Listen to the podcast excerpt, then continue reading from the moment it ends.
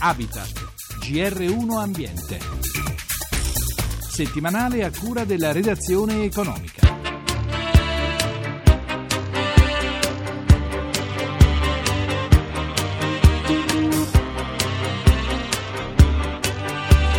Malgrado la crisi, gli investimenti nelle energie rinnovabili fanno significativi passi avanti. Sole, vento, acqua, biogas vengono utilizzati sempre di più per produrre energia e le nostre imprese hanno crescente successo anche all'estero.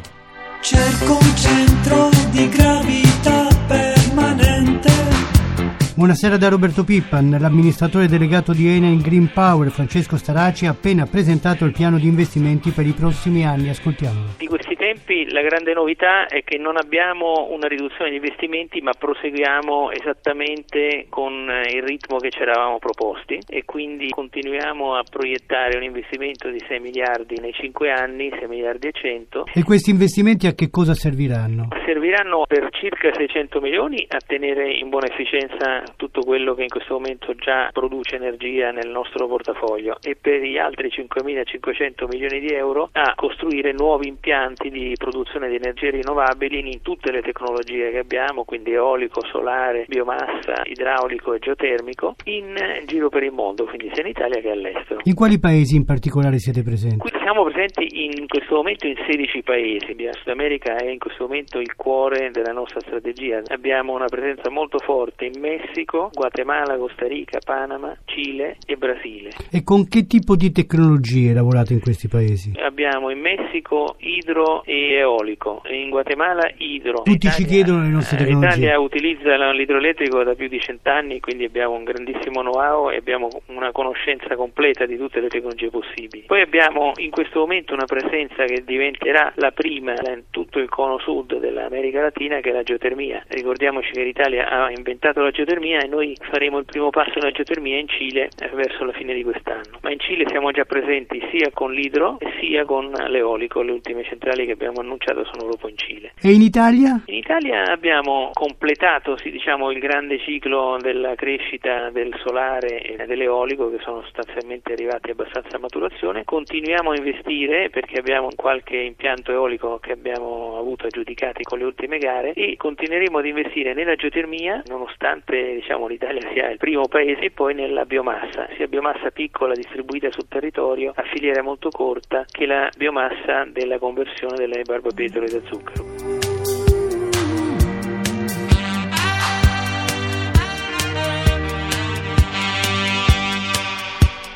L'Italia sta investendo sempre di più nelle energie pulite e ottiene crescente successo all'estero, lo conferma il recente rapporto 2012 realizzato dalla società di ricerca e analisi Altesis, guidata dal professor Alessandro Marangoni che abbiamo in linea. Siamo in presenza di un vero e proprio boom. Nel complesso noi abbiamo mappato più di 200 operazioni e oltre 10 miliardi di investimento negli impianti di grande taglia realizzati da imprese italiane sia nel nostro paese sia a livello internazionale nazionale. C'è stato uno sviluppo molto forte dell'eolico nell'ultimo anno, ma c'è stato anche una coda importante del forte sviluppo del fotovoltaico realizzato soprattutto nei due anni precedenti. Quindi sole e vento sostanzialmente, ma anche acqua. Pianti idroelettrici che hanno una storia più che centenaria, ma che stanno avendo una ripresa importante soprattutto negli impianti di piccola taglia, il cosiddetto mini hydro. Peraltro l'Italia è presente in maniera significativa significativa anche nel grande idroelettrico proprio nello sviluppo all'estero, dove le imprese italiane stanno sviluppando impianti di grandi dimensioni. Le tecnologie le importiamo oppure le produciamo noi? Nel fotovoltaico ormai si è sviluppata una filiera importante negli ultimi anni, anche se sta soffrendo dopo gli ultimi tagli negli incentivi. C'è comunque una quota significativa di importazione delle tecnologie, ma questo avviene un po' in tutta l'impiantistica per l'energia. Siamo forti invece ad esempio nella tecnologie per quanto riguarda il settore delle agroenergie. Nel biogas circa il 70% degli impianti sono realizzati con tecnologie italiane. Gli impianti realizzati dalle imprese italiane a livello internazionale sono cresciute del 55% rispetto all'anno precedente e ormai rappresentano una quota molto importante del complesso degli investimenti del settore energetico italiano. How many roads must a man walk down before you call him a man?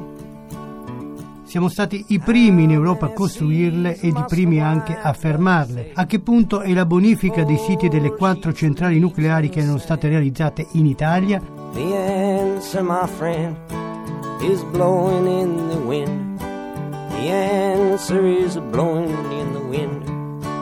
Completare lo smaltellamento, secondo le stime della Sogin, la società di Stato responsabile della bonifica ambientale dei siti nucleari italiani, costerà circa 6 miliardi e mezzo di euro e occuperà diverse migliaia di persone. Lo smantellamento è un business con cifre da capogiro, se si considera che nel mondo ci sono 400 impianti. L'amministratore delegato di Sogin, Giuseppe Nucci. Siamo dei pionieri nel senso che nel momento che andiamo a smantellare cose che non erano state mai toccate, di cui magari non si conoscono bene i disegni, di cui ogni cosa di fatto è un prototipo. Sono cose anche pericolose. Piuttosto pericolose, la prima cosa è la sicurezza dei nostri lavoratori e l'altra è ovviamente la sicurezza di tutti i cittadini italiani. Quindi questo è un lavoro difficile, non conosciuto, però ad elevatissimo know-how. Questo know-how possiamo portarlo insieme alle imprese italiane che stiamo qualificando a livello internazionale e farci valere anche lì. Ma perché per smantellare queste centrali nucleari ci vogliono decenni? Perché la contaminazione è una cosa molto delicata. Quindi quando lei entra in un sistema contaminato è come se entrasse in un campo con le mine anti-uomo, dove non sa dove sono le mine e ci vuole molto tempo perché lei non può sacrificare nessuno, ovviamente. E quando i quattro campi dove c'erano le centrali nucleari italiane, le quattro centrali diventeranno dei prati verdi? Sono previsti entro il 2025. La centrale di Latina, che è la più difficile, cioè l'estrazione della grafite dal reattore nucleare, è prevista dieci anni dopo. Ridaremo i territori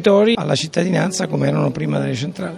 The answer is blowing in the wind. Dove si troveranno i soldi per completare lo smantellamento delle nostre centrali? Davide Tabarelli, presidente di Nomisma Energia, ha fatto dei calcoli. Ogni famiglia spende per l'elettricità circa 500 euro all'anno. Di questi solo 2 euro dovrebbero finanziare la bonifica nucleare che comunque nei prossimi anni abbiamo degli investimenti da qua a 20-30 anni dell'ordine di 6 miliardi di euro. Cifre molto importanti, un'attività molto complessa, difficile, che porterà via molto tempo. Ma che creerà anche posti di lavoro. Sì, posti di lavoro abbiamo quantificato in circa 20.000 addetti anno nell'arco dei prossimi 20 anni, e però sono degli addetti eh, molto qualificati ed alto valore aggiunto. Vieni, vieni in città. Che stai a fare in campagna? L'edilizia segna il passo, ma la cementificazione avanza, mettendo il territorio sempre più a rischio di frane e alluvioni e il problema coinvolge, sebbene in maniera diversa tra paese e paese, l'intera Europa. Com'è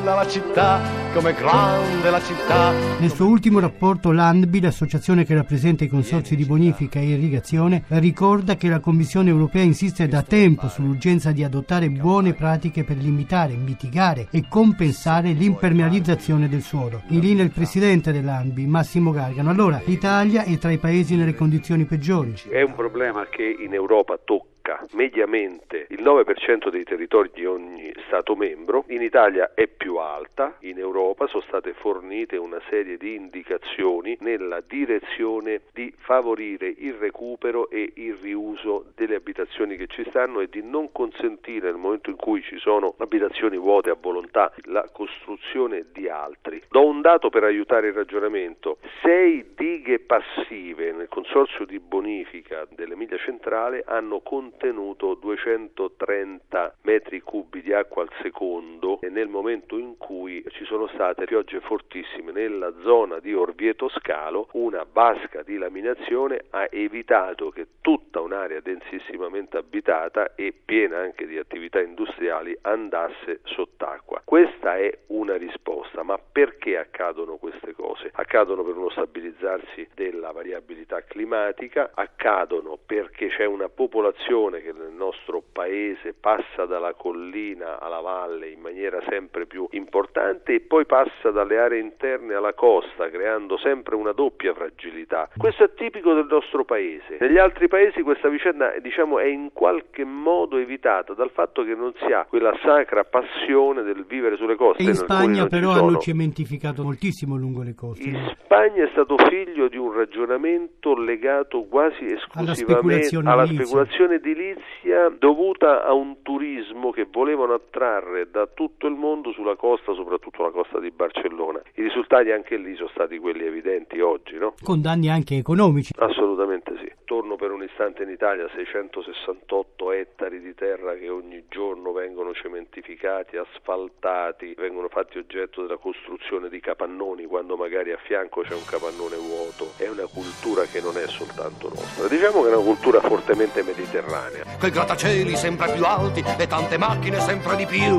Com'è bella la città, com'è grande la città, com'è viva la città, com'è... E per oggi concludiamo qui da Roberto Pippan e in regia da Francesca Librandi l'augurio di una buona serata. A risentirci Vieni, venerdì prossimo. Se tu vuoi farti una vita, devi venire in città.